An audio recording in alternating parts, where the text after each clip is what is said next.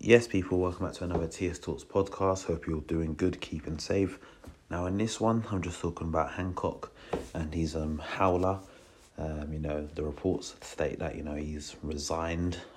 In my personal opinion, I think Boris, gave him the sack.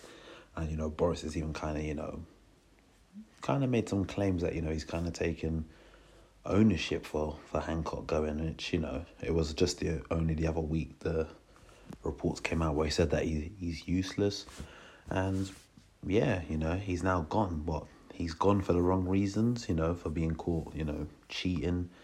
I'm of the opinion that this is more of a cover up to kind of let him step away from the role, whilst at the same time this guy should be held to criminal charges for what's happened under his watch. The High Court's found him guilty for dodgy dealings, to name some of the stuff, the whole Serco track and trace contract. Talking about Serco, they were recently gifted a new contract worth around up to 320 million, which is again ridiculous.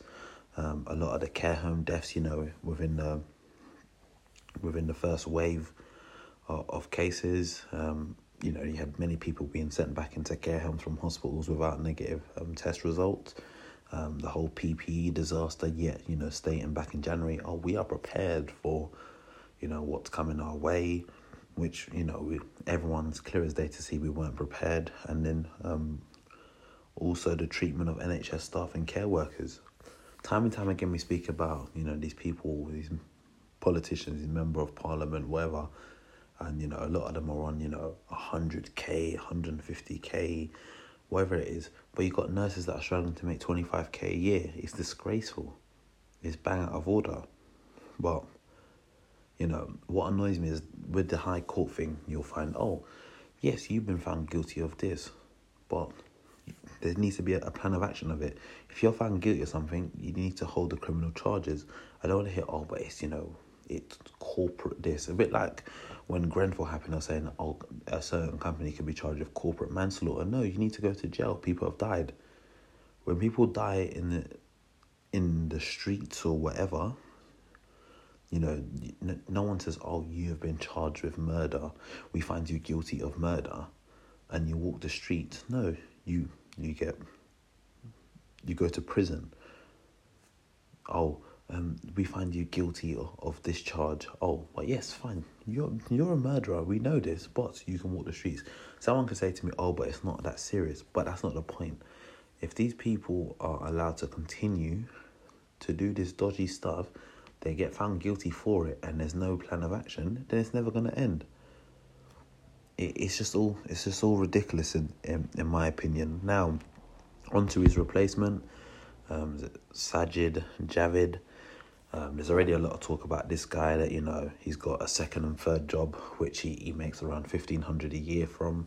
Now, in regards to that money, I'll be honest, if I can make 1,500 an hour, I would. I can't knock a man for that. But I think the main thing is that, a lot of it is it's a conflict of interest.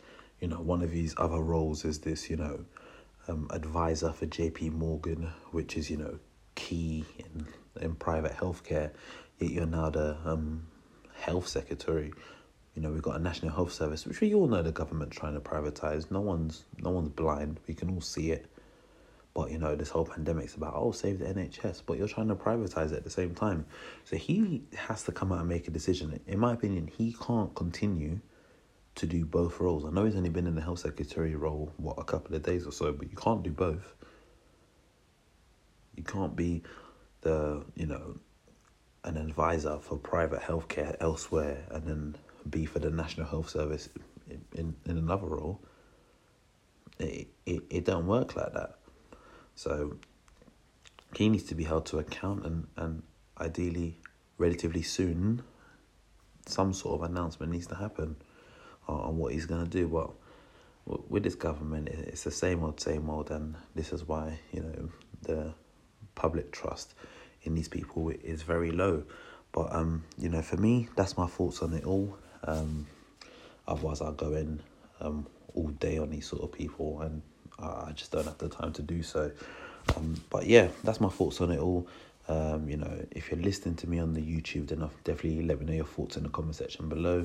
If you're listening on Spotify or any of the other podcasting platforms, then let me know your thoughts in the comment section on the Instagram, which is TS Talks _.